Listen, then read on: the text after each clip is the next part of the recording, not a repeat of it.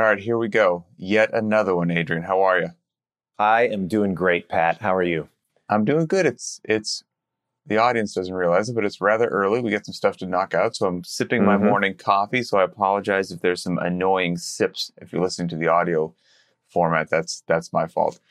I actually Today's- finished mine too, and I'm rocking the old school BTWB Oh, yeah. uh, mug. Oh, I just realized I don't know where that mug of mine is. That could be lost. But today's episode is about choosing your language and choosing your language wisely. And I don't even remember how this particular topic came up, but I do feel it's fitting because although everybody listening is very immersed in the strength and conditioning culture and improving your work capacity and fitness and how do you eat, if you're a coach or a trainer whatever it happens to be, whether you want to or not, to some degree, you're a default public speaker and orator, mm-hmm. and you're communicating on a regular basis, whether it's how to do an air squat or trying to find just the right words that don't shut somebody down to your nutritional message. Like words and word choices, it's a very big deal communicating standards, messaging, culture. And so we're going to dive into some just random communication topics. Yeah, and I think that's one of the things that you don't put such a premium on when you're a new trainer. Uh, it- it's pretty easy to kind of brush it off and be like, oh, the technical knowledge is what I really need to focus on. I need to understand anatomy a little bit more. I need to add more cues to my tool belt, et cetera, et cetera. And you don't realize that the soft skills of how you relate to people, how people perceive you, the unconscious habits that you carry into every class, um, in every session, those may have a more dramatic impact on your outcome than whether or not you can teach somebody you know the difference between the insertion and origin of a particular muscle. That Mhm. stuff might come in handy and that might help your own conception of a movement et cetera. But at the end of the day if you can't get the message across in a way that somebody's going to relate to it it's going to fall flat. And so as you kind of progress and mature as a coach, I think that's one of the things that comes to light a little bit later on. You st- at some point, I think every one of us has that moment where you stop and say, well, hold on a second. I know lots of stuff. How come the person in front of me can't just magically get all of that stuff downloaded into their brain? What's the disconnect? Oh, the disconnect is me and the way that I put it across. So, really important topic. Yes, and you know, I think both of us have done a fair amount of public speaking. You know, for some and for some reason, people just continue to let us talk, For better or worse. for better or for worse. You know, and the interesting thing about being a coach or a trainer, uh, especially maybe it could be anywhere, right? You could be in a small town where maybe everyone in the 5 p.m. class looks to be of a similar demographic, or you could be in some major metropolitan area where you literally have in a class every walk of life, every mm-hmm. background, e- every age range, every economic situation, and you're addressing an ex- profoundly diverse group of individuals. And so I do think it's it is one of those areas that does not get the attention that it that it deserves because and I think we've all experienced somebody who's very competent and professional and engaging at speaking and somebody who's the opposite. And those two individuals could be saying, you could write down the exact same words on a piece of paper and how they carry themselves and the tone of their voice and their posture and the eye contact or whatever it happens to be. One of them, you'll just find yourself drifting into la la land, not paying attention to anything that they're saying. And the other one, you're just focused and soaking it in. And hopefully we can help create more speakers like that. Hopefully. So when I had one topic to talk about this, and then when I texted you last night, you made it a bit broader, and I really liked that. So we're going to talk about four broad brush categories, and you know we'll we'll take some paths or some rabbit holes if need be, but the four broad brush ones are brevity, details, knowing your audience, and then your friend and mine, swearing. old friend, an old friend that An comes old back every once in a friend, while. An old friend. So brevity. Uh, why don't you take that one? Because I'll tell you what. Oh boy. brev- brevity is something that my wife says I was not blessed with. I was going to say that the fact that you punted to me on that, I'm like, geez, I don't know. Sometimes I feel like I'm so long winded, uh, especially in this format. You know, in a Mhm. podcast, it's easy to start just uh, churning and Oh, words yeah. just keep coming. But um, I think in the context of a coaching session, uh, brevity is absolutely your friend because at the end of the day, people are there to do a physical thing. And the more that you are speaking, the more that you are stopping them from doing exactly that. It's really easy to forget sometimes that people are there to do, not to hear you talk about doing. Mm-hmm. And so, if you can get something done in two words and allow them more practice because of it, it's a win. It yeah. almost doesn't, I, I, I would go so far as to say it almost doesn't matter what you're saying if they don't get an opportunity to practice it's a it's a total uh, it's not even a wash it's it's worse than that it's a it's a problem um, because you could you could be nature, talking you could be talking about midline stabilization while they're standing there with their PVC pipes in their head or you could be talking right. about it while they're beginning to move yeah or better yet you have them move and just give them a quick little correction mm-hmm. or a, mm-hmm. a, steer in the right direction um, I think that's going to be way more effective because at the end of the day, and I, I'm the opposite of brief right now.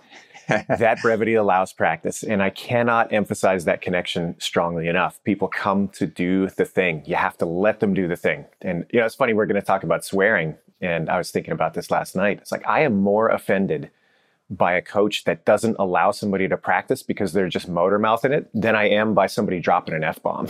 right, so, right, right.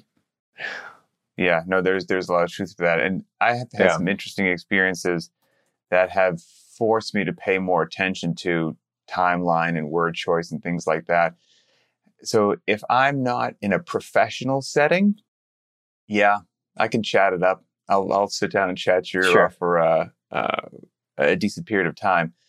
The professional settings that have been beneficial to me to really pay attention to brevity was first of all, lecturing on seminar staff. I mean, there's a hmm. timeline you have to follow, and and mm-hmm. there's some lectures have different timelines than others, and you need to get in what you need to get in. And I might want to tell 15 personal stories, but you can't do it because you're going to blow the timeline. So you have to stay on task. You have to stay mission focused. You've got to hit the big important details, and then if you do that in a well organized, timely manner, you might have a little bit of time left at the end. So that was useful to me of actually having a schedule to follow. And if you are mm-hmm.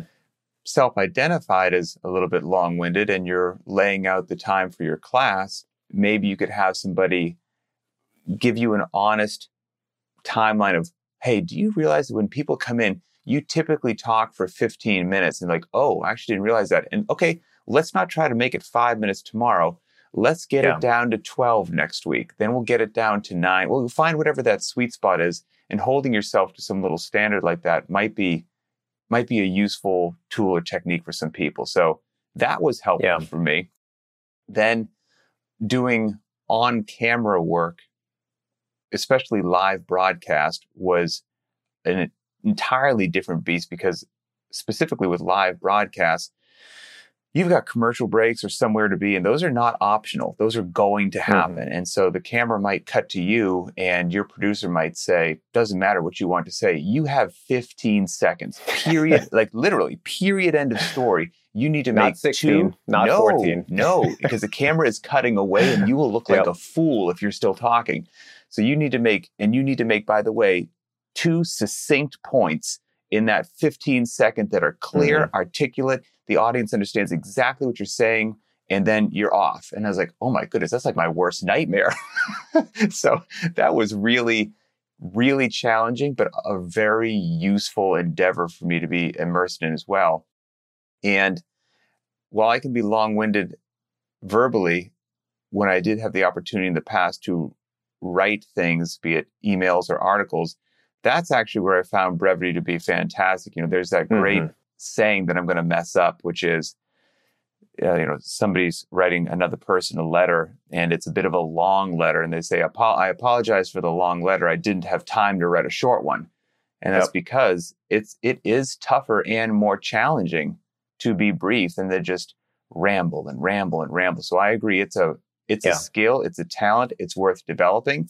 And as we would say in, in the media field, land the darn plane. Don't just keep don't keep just circling the runway. Land the plane. Get to the point. yeah. Wow, man, you just spawned so many different ideas uh, in that little little phrasing that you had there. Number one, land the plane. I think there's a few uh, things to address there. Number one, yes, land it. And number two, um, this is one that I struggle with is repeating things in a slightly different way because you're unsure yeah. That you uh, got the point across the first yep. time. So that's that kind of goes hand in hand. Uh, but to go back and, and address some of the things that you talked about, you know, if you are somebody that does struggle with this, don't despair because it probably is a good thing that you're willing to engage with people, that you do, you know, talk, that you have this kind of social um, leaning. That's not a bad thing when you're, you're not terrified of public speaking. Exactly. You just have to know when to harness it. And so, for example, I think the wrong time to do that is when it's time to work, when you're starting the warm up, when you're in the workout, when you're doing skill practice. But I think a great time to do that is during cool downs. You know, mm. the kind of the kind of in between time when people are trickling into your class, but you haven't quite started yet. You yeah. know, that's a great time to harness that skill and utilize it, but then know when to shut it off. Um, so that's a big one. And then the second, you know, you talked about having the benefit of doing on camera work, which is really cool. Not all of us are going to have that type of opportunity, but everybody has a recording device in their pocket these days. Mm-hmm. And it is exceedingly easy to just set that up somewhere out of the way. It's not going to be a distraction. And just spend five minutes reviewing what you're doing at certain times during that session. I wouldn't sit there and go through the whole hour. I don't think that's going to be useful. But right. a couple of key points in just a few minutes listening to yourself, you're going to learn a lot. You're going to learn a lot about what you don't like because most people don't like reviewing themselves. Right. Um, True. And it's going to jump out at you right away. So that's, I think, a tool that's totally underutilized. And when it is utilized, I think often it's done through the lens of I'm looking at my corrective process, I'm looking at the outcome of this athlete. That's great too, but use it as that tool to refine your soft skills as well. Mm-hmm. Land you see plane. what I did there? I landed the plane. yeah, land the plane.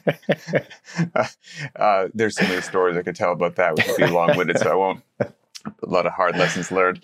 So l- let's move on to the next one, which is when details matter. Which oh boy, it, which leapt into my head always, but you yeah. know, you had a bit more of an articulate take on that. Yeah, and it just harkens back to what I uh, spoke about already, which is when it's time to move, it's not time to explain. You have to keep people moving. You have to let them experience and do the physical thing. Remember, any sort of verbalization is just a proxy for doing the thing. And so you can't let one get in the way of the other. Mm-hmm. Now, there is a time when it might be useful to expand somebody's understanding of something by giving a little bit more of a thorough discussion. And that's usually much, much later. That's after the fact, that's after the workout's done. That's if the person has the aptitude and interest in actually digging in a little bit. And if that criteria is met, you know, that you're not under the gun of, a, uh, of the, the time for the session, you have somebody who's genuinely interested in this, and it can be genuinely beneficial for them to uh, have this kind of more thorough understanding, then yeah, sit down and have a conversation with them and see if you can't fill them in a little bit more. But outside of that specific set of circumstances, I, I don't think there's a lot of utility in it. And it really does serve the trainer more than it serves the athlete. A lot of times, what that is is just you trying to get out what you know, and whether it's um, that overt as as to being you know kind of self congratulatory, that that is kind of what it boils down to. It is you trying to convince somebody or or express the knowledge that you have in a self serving way. And so you really have to ask yourself who is benefiting from this and make that call. You know, it's not exactly what you were talking about, but it's again a funny potential story in this rabbit hole and delay of our do timeline. It, do it, Pat. which is, you know, you have had a lot of interesting experience. When you say details matter, you could talk about athlete briefings and things like that, and it's like sure. people people wonder sometimes why briefings seem to get longer instead of shorter, it's because you're like, well, I didn't think anybody would actually do that. I didn't think that I'd have to say that. So now I make a note that next time I have to say this because I never thought I'd see a human being do it. And then you know yeah. what? They come up with another creative thing. You're like, I can't believe somebody did that. So mm-hmm. it's like, if you, to the best of your ability, sometimes what details to include in your conversation as mission critical will illuminate themselves. You yes. know, when you're just keeping your eyes open. That's uh, kind of a funny thing there. But when I think of details matter, when you brought up this topic, I think of accuracy and precision of speech Hmm. matters quite a lot. And I think I've been fortunate with some occupations I've had that, again, the accuracy and precision of your speech was of, of critical importance. I think back to pre CrossFit days of like military briefings, whatever you're saying for the timeline, like whatever it was, it was not opinion. Like it had to be hardcore, unequivocal, factual information. And the details mattered profoundly. And actually, Mhm. people were only concerned about the details. Your opinion was irrelevant. Give, give me the details and move on. And then my time lecturing on seminar staff was so beneficial as well because it was, I always try to keep it in my mind of when I was saying something to be very conscious and honest of when I was presenting some information. Was I presenting fact based details, or now did I drift into uh, a whimsical story, uh, Mhm. some some anecdotal evidence that I think is relevant, but it's not actually hardcore facts, and make sure that whichever one I was, whether it was opinion or fact, that's okay. But articulate that detail clearly to the audience so they were aware of which one that they were receiving and it wasn't ambiguous. And the same thing going back to on camera broadcasts, details matter. I can't be like, you know, so and so, yeah, I, th- I think they took seventh in 2018, something like that. I mean, they did pretty well. That's not going to fly. Right. details matter. And if you have a very, and if you're trying to stay brief, then that small window of time that you are going to be communicating, you want to get the most bang for your buck and articulate the most clear and useful information possible. And so, for that opinion alone, details matter, word choice matters, in my humble Mhm. opinion.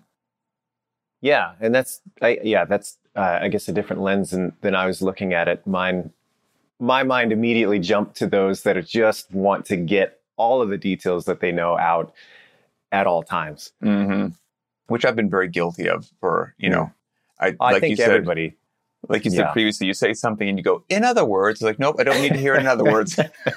well, and again, I think it's it's it's a double edged sword because most people that are going to choose to coach, they are excited about it and they are really passionate about what they're Mhm. trying to teach to other people. That's great. You should never lose that. You know, hopefully that is something that remains throughout the, your your career, is that you're fired up and you want to share this with others. However, you have to be a little bit reserved in that because it can really stop the thing that you all came there to do. So you just Mhm. have to be a little bit more selective and you got to understand when it's time to uncork it and when it's time to just do the thing. All right, moving along to know your audience.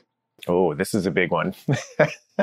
I mean, this is uh, this is everything. I think, like you said, uh, you can find yourself in a range of situations when you're coaching, from a one-on-one with somebody that you've been working with forever, to a new person who's just stepping in and might have a little bit of trepidation about being there, to a group class that's got everybody under the sun in a big group setting, and they all have different backgrounds and different experiences. And how you're going to interact with uh, with those different groups can be pretty different. I think the one underpinning is that you have to be authentic to who you are. And you know, Mhm. that's that's something that gets a lot of lip service. Um, and it can be a little bit harder to quantify, but it's true. You know, you can't pretend to be somebody else and and have a successful interaction that way. Um, but what you can do is be selective about what you're saying and when. And I think what that comes down to, if I expand it, is just having the self awareness, not only as to what your own personal, uh, I don't know, kind of preferences are and the way that you speak to other people, um, but also assessing that group and determining whether or not it's the right call now to make that joke or to just stick to the script of the uh, the workout. So Mhm. yeah, take take stock. Um, it's interesting because I don't know that I have a, a specific criteria for when and what to do because I think it's going to change so much person to person. But I think the bedrock is that you have to just make that consideration. Who am I standing in front of? How much time do I have with them? How well do I know them? And then I can kind of direct my self action. Yes, uh, you touched on a couple things there that I'll I take on as well. The be authentic thing that you mentioned, I actually wrote that mm. down capital letters before we started today because I think it's so important. And that was another thing. I think I think everybody should keep that in their mind at the forefront of their mind all the time. Be authentic, be genuine, be you. Mm-hmm. And one of the things that I had to learn initially, again with media stuff and going through some media training and all that, is they'll tell you these things that you should do that historically speaking are more effective, let's say, to communicate a message on camera. Tried and true, you know, mm-hmm. and so they'll tell you whatever, more energy, uh, be bigger, blah, blah, blah, blah, blah, blah, blah. But the tough thing is that some people will do those things at the loss of themselves. And mm-hmm. that is not good. Yeah. It is possible. For example, I'm not, you know, my particular style might be more monotone and sarcastic, New England, New England sarcastic. And that is not a cheerleading, be big energy kind of a thing. But I had to take on that sort of information, which historically is proven to communicate a message better while actually still being myself. And it is possible to do that. So, whatever we happen to be saying today, we're not asking anyone to be somebody else or be different. Ideally, these things just, you can make them mold around your personality, your mm-hmm. style, your everything to hopefully be a more effective communicator. Not necessarily a different communicator, a more effective communicator. And that is 100% possible with, with practice. So, yes, I would really harp on that. Be authentic, be you, because if you're not, and everyone is just this homogenous, same gray matter robot that speaks and acts the same, that's profoundly boring as far as I'm concerned. Yeah. You know, you want to have different people. And so that's why the 5 p.m. class has a different vibe than the 7 p.m. class because, you know, Katie's teaching this class and Eric's teaching this class, and, and that's great. And so please please don't lose yourself in the instruction manual that we're providing. That would be that would be a swing and a miss. So, yeah, w- with regards to Definitely. knowing your audience, something which popped into my head is a real life example too, actually, and this is making fun of my previous community in the military. it, it was it was a it was a bit of a transition from how I could speak to people in the military and it was perfectly acceptable and fine to coming out into the civilian world uh, where people are there voluntarily and paid to be there. And how I could communicate or potentially express that I was displeased with something that they were doing. And that I would like for them to correct it immediately uh, in that situation. And luckily I had some good mentors that didn't allow me to act like a fool for longer than necessary and, and learn how to read the room a bit better and be like, hey, you may not have noticed, but your environment's changed. Uh, you're still the same person, but you're standing in a different room. So you may want to look around that room and see who's here and look at the faces of the people when you're saying things and pay attention to that. And it's like, ah. And I had one military, former military person who just didn't get it for whatever reason. It just didn't click. And, and they were uh, basically applying for a position and their presence and attitude, their interaction with, with people was just, I mean, a little bit some people can get away with being like a little bit rough and abrasive and it's almost mm-hmm. endearing but that's a unique person by the way okay? And chances are you're not that person. Chances are you're just coming off as rough and abrasive. Uh, but maybe you have the gift. Maybe you do have the gift. Most people don't. And this person did not.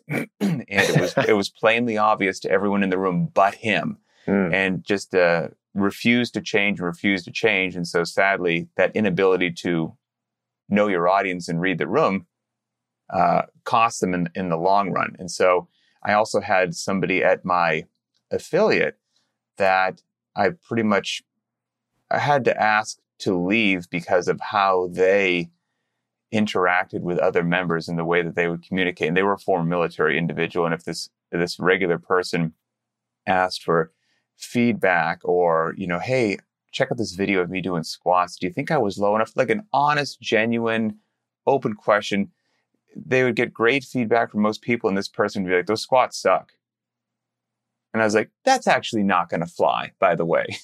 that's, uh, that's not helping anybody get better. And if you were unaware that that's how you were coming off, well, now you're aware. Um, and hey, be you. You know, if that's just how you want to communicate to people, I guess that's your right and, and enjoy your right. But that's not the culture we're looking to create here. And so now you've got a choice. You know, again, be you, be authentic to yourself. But uh, if you think that's coming off as useful and helpful to people, the other 99 people in the room, it's not. It's not doing that. So a bit of reading the room, I think, is uh, is beneficial to many people. So those are my just couple short, quick, real life stories there. Yeah. Well, I think what you said there is really important about creating the culture that you want. That is huge, and that is what is going to have a big part in attracting other people that want that same culture. And so I guess to me, it really just comes down to a little bit of self awareness around what is it that you do want. Mm-hmm. And if it is this kind of hardcore, hairy, I'm going to tell people it sucks, I'm going to be real and edgy with them, well, great.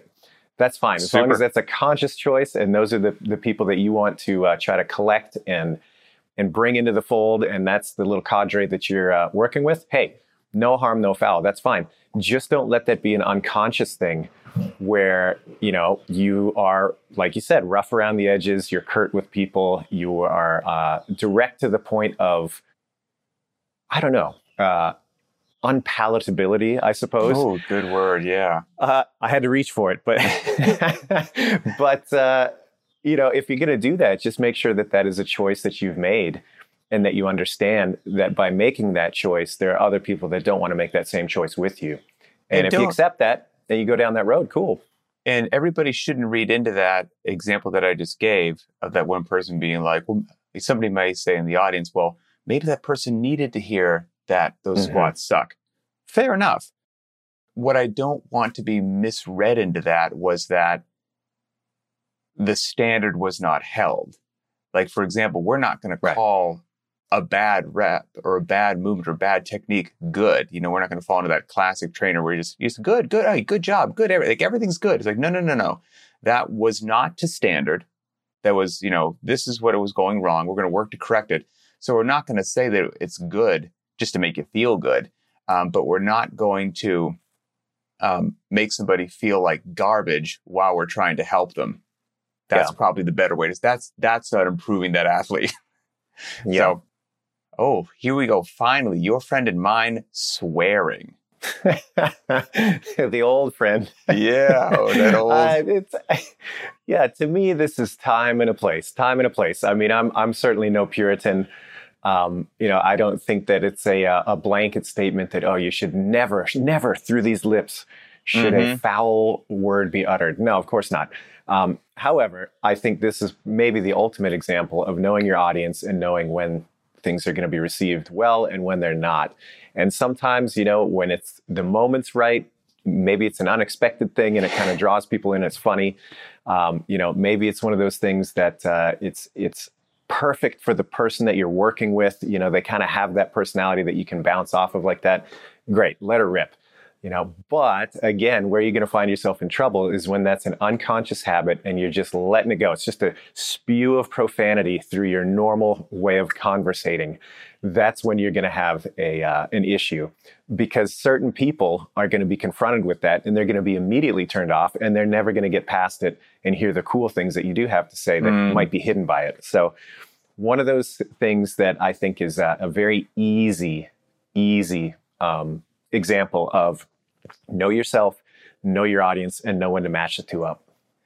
You touched on something which which I have written down here because I think it's it is almost the most important element, and I'll get to that. It's the the potential benefit or the potential loss. You know, so mm. general things that I wrote down is first of all, it's funny because I'll get this question every now and then. People are like, you know, you don't swear. Why don't you swear? Et cetera, et cetera. I have nothing against swearing first first and foremost. and for the over, I mean, you've known me quite a while. For the overwhelming majority of my life, I would say I'm quite a seasoned vulgarian, to be honest with you.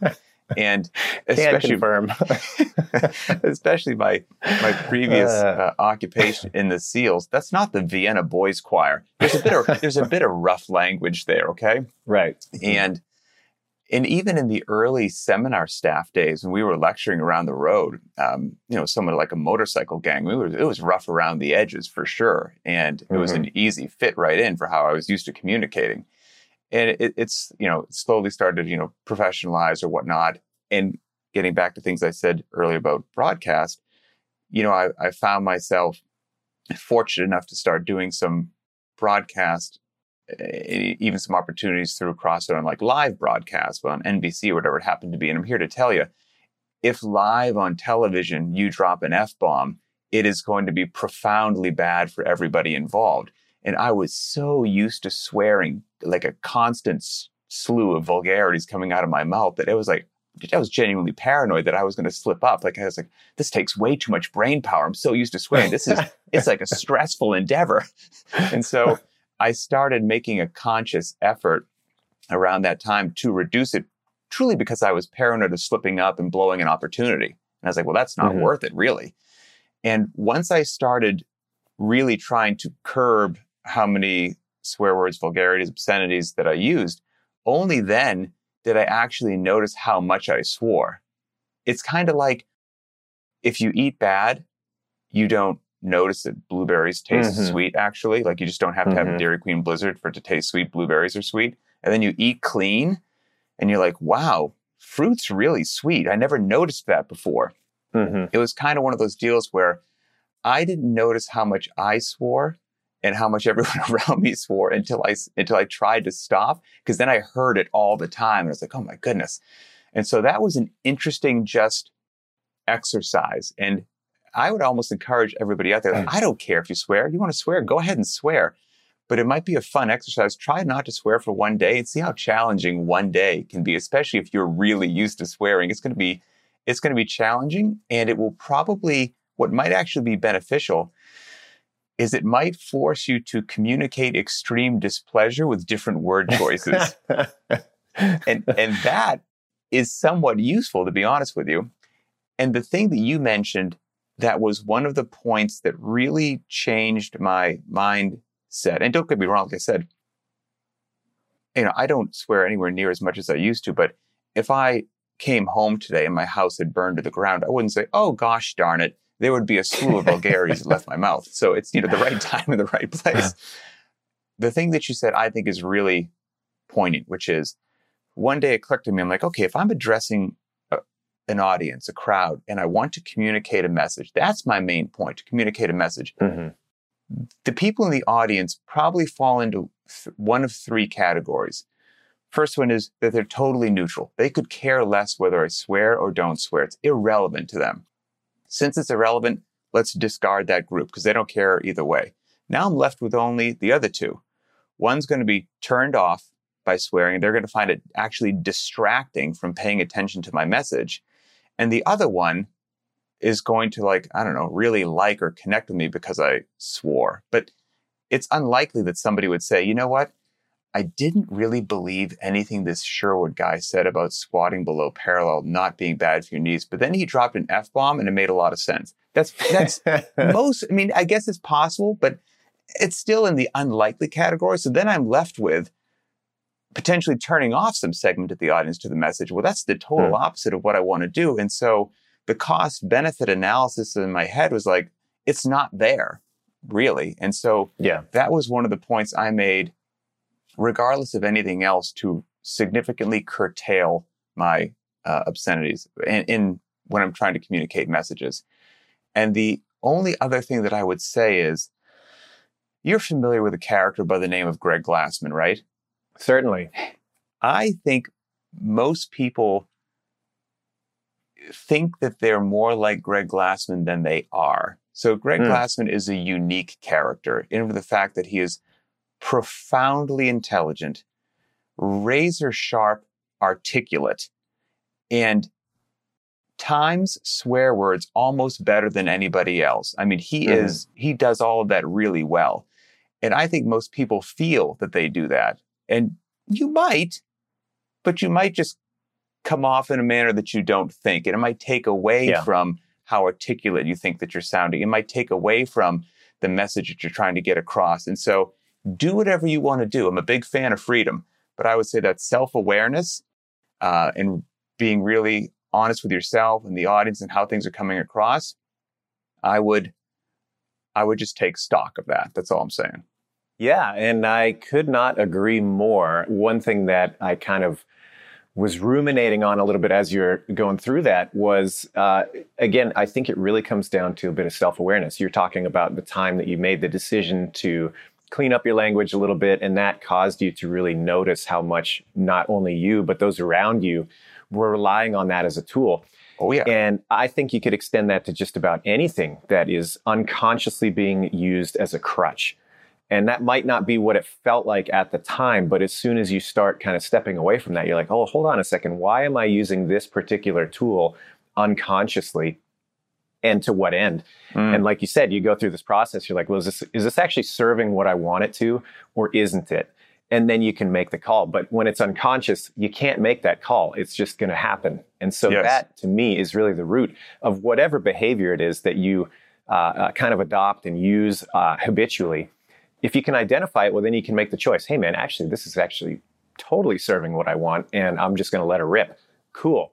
But you made that choice. That's different than it just being an autopilot thing and it's never examined. So that to me is really at the heart of this, whether it's swearing or being too long-winded yes. or, you know, not whatever it is, um, it's it's that examination that matters. And so to land the plane, coming back to it, I would say the one of the most important things you can do as a trainer, as a coach, as as a fitness professional, is to occasionally review yourself mm-hmm. and just ask the question: Is this serving the end that I want it to? and then make that choice. So that's really what it's all about. Doesn't matter what it is. Maybe it's the brief is too long. Maybe my right. cues aren't effective. I need to examine that and I need to have the honest self reflection and then I need to act. And a couple of just points if people want to work on things at home for just general public speaking tips. And I know that is related to what we're talking about. I would say, again, be true to yourself, be authentic. You don't want it to be forced. But after you, re- if you do record yourself and you play it back and you listen, a very simple place to start on top of everything else that we said is just removing ahs and ums from what you mm-hmm. say. That is more prevalent than most people realize. And it's one of those things that if someone in the audience starts to notice that you say ah or um, they'll almost start counting them in their head and that's all you can notice. And that in and of itself distracts from the message. And the ahs and the ums generally come out because you're trying to search for a word, formulate something, whatever it happens to be. And most people who are speaking conversationally on camera, doesn't matter what it is, have some unnecessary fear about having a bit of air in the conversation. Yes. There's nothing wrong with air in the conversation. And I'm here to tell you, again, I had to learn this because if you and I pause for two or three seconds right now, two or three seconds doesn't seem like a long time if you and your buddy are at a coffee shop.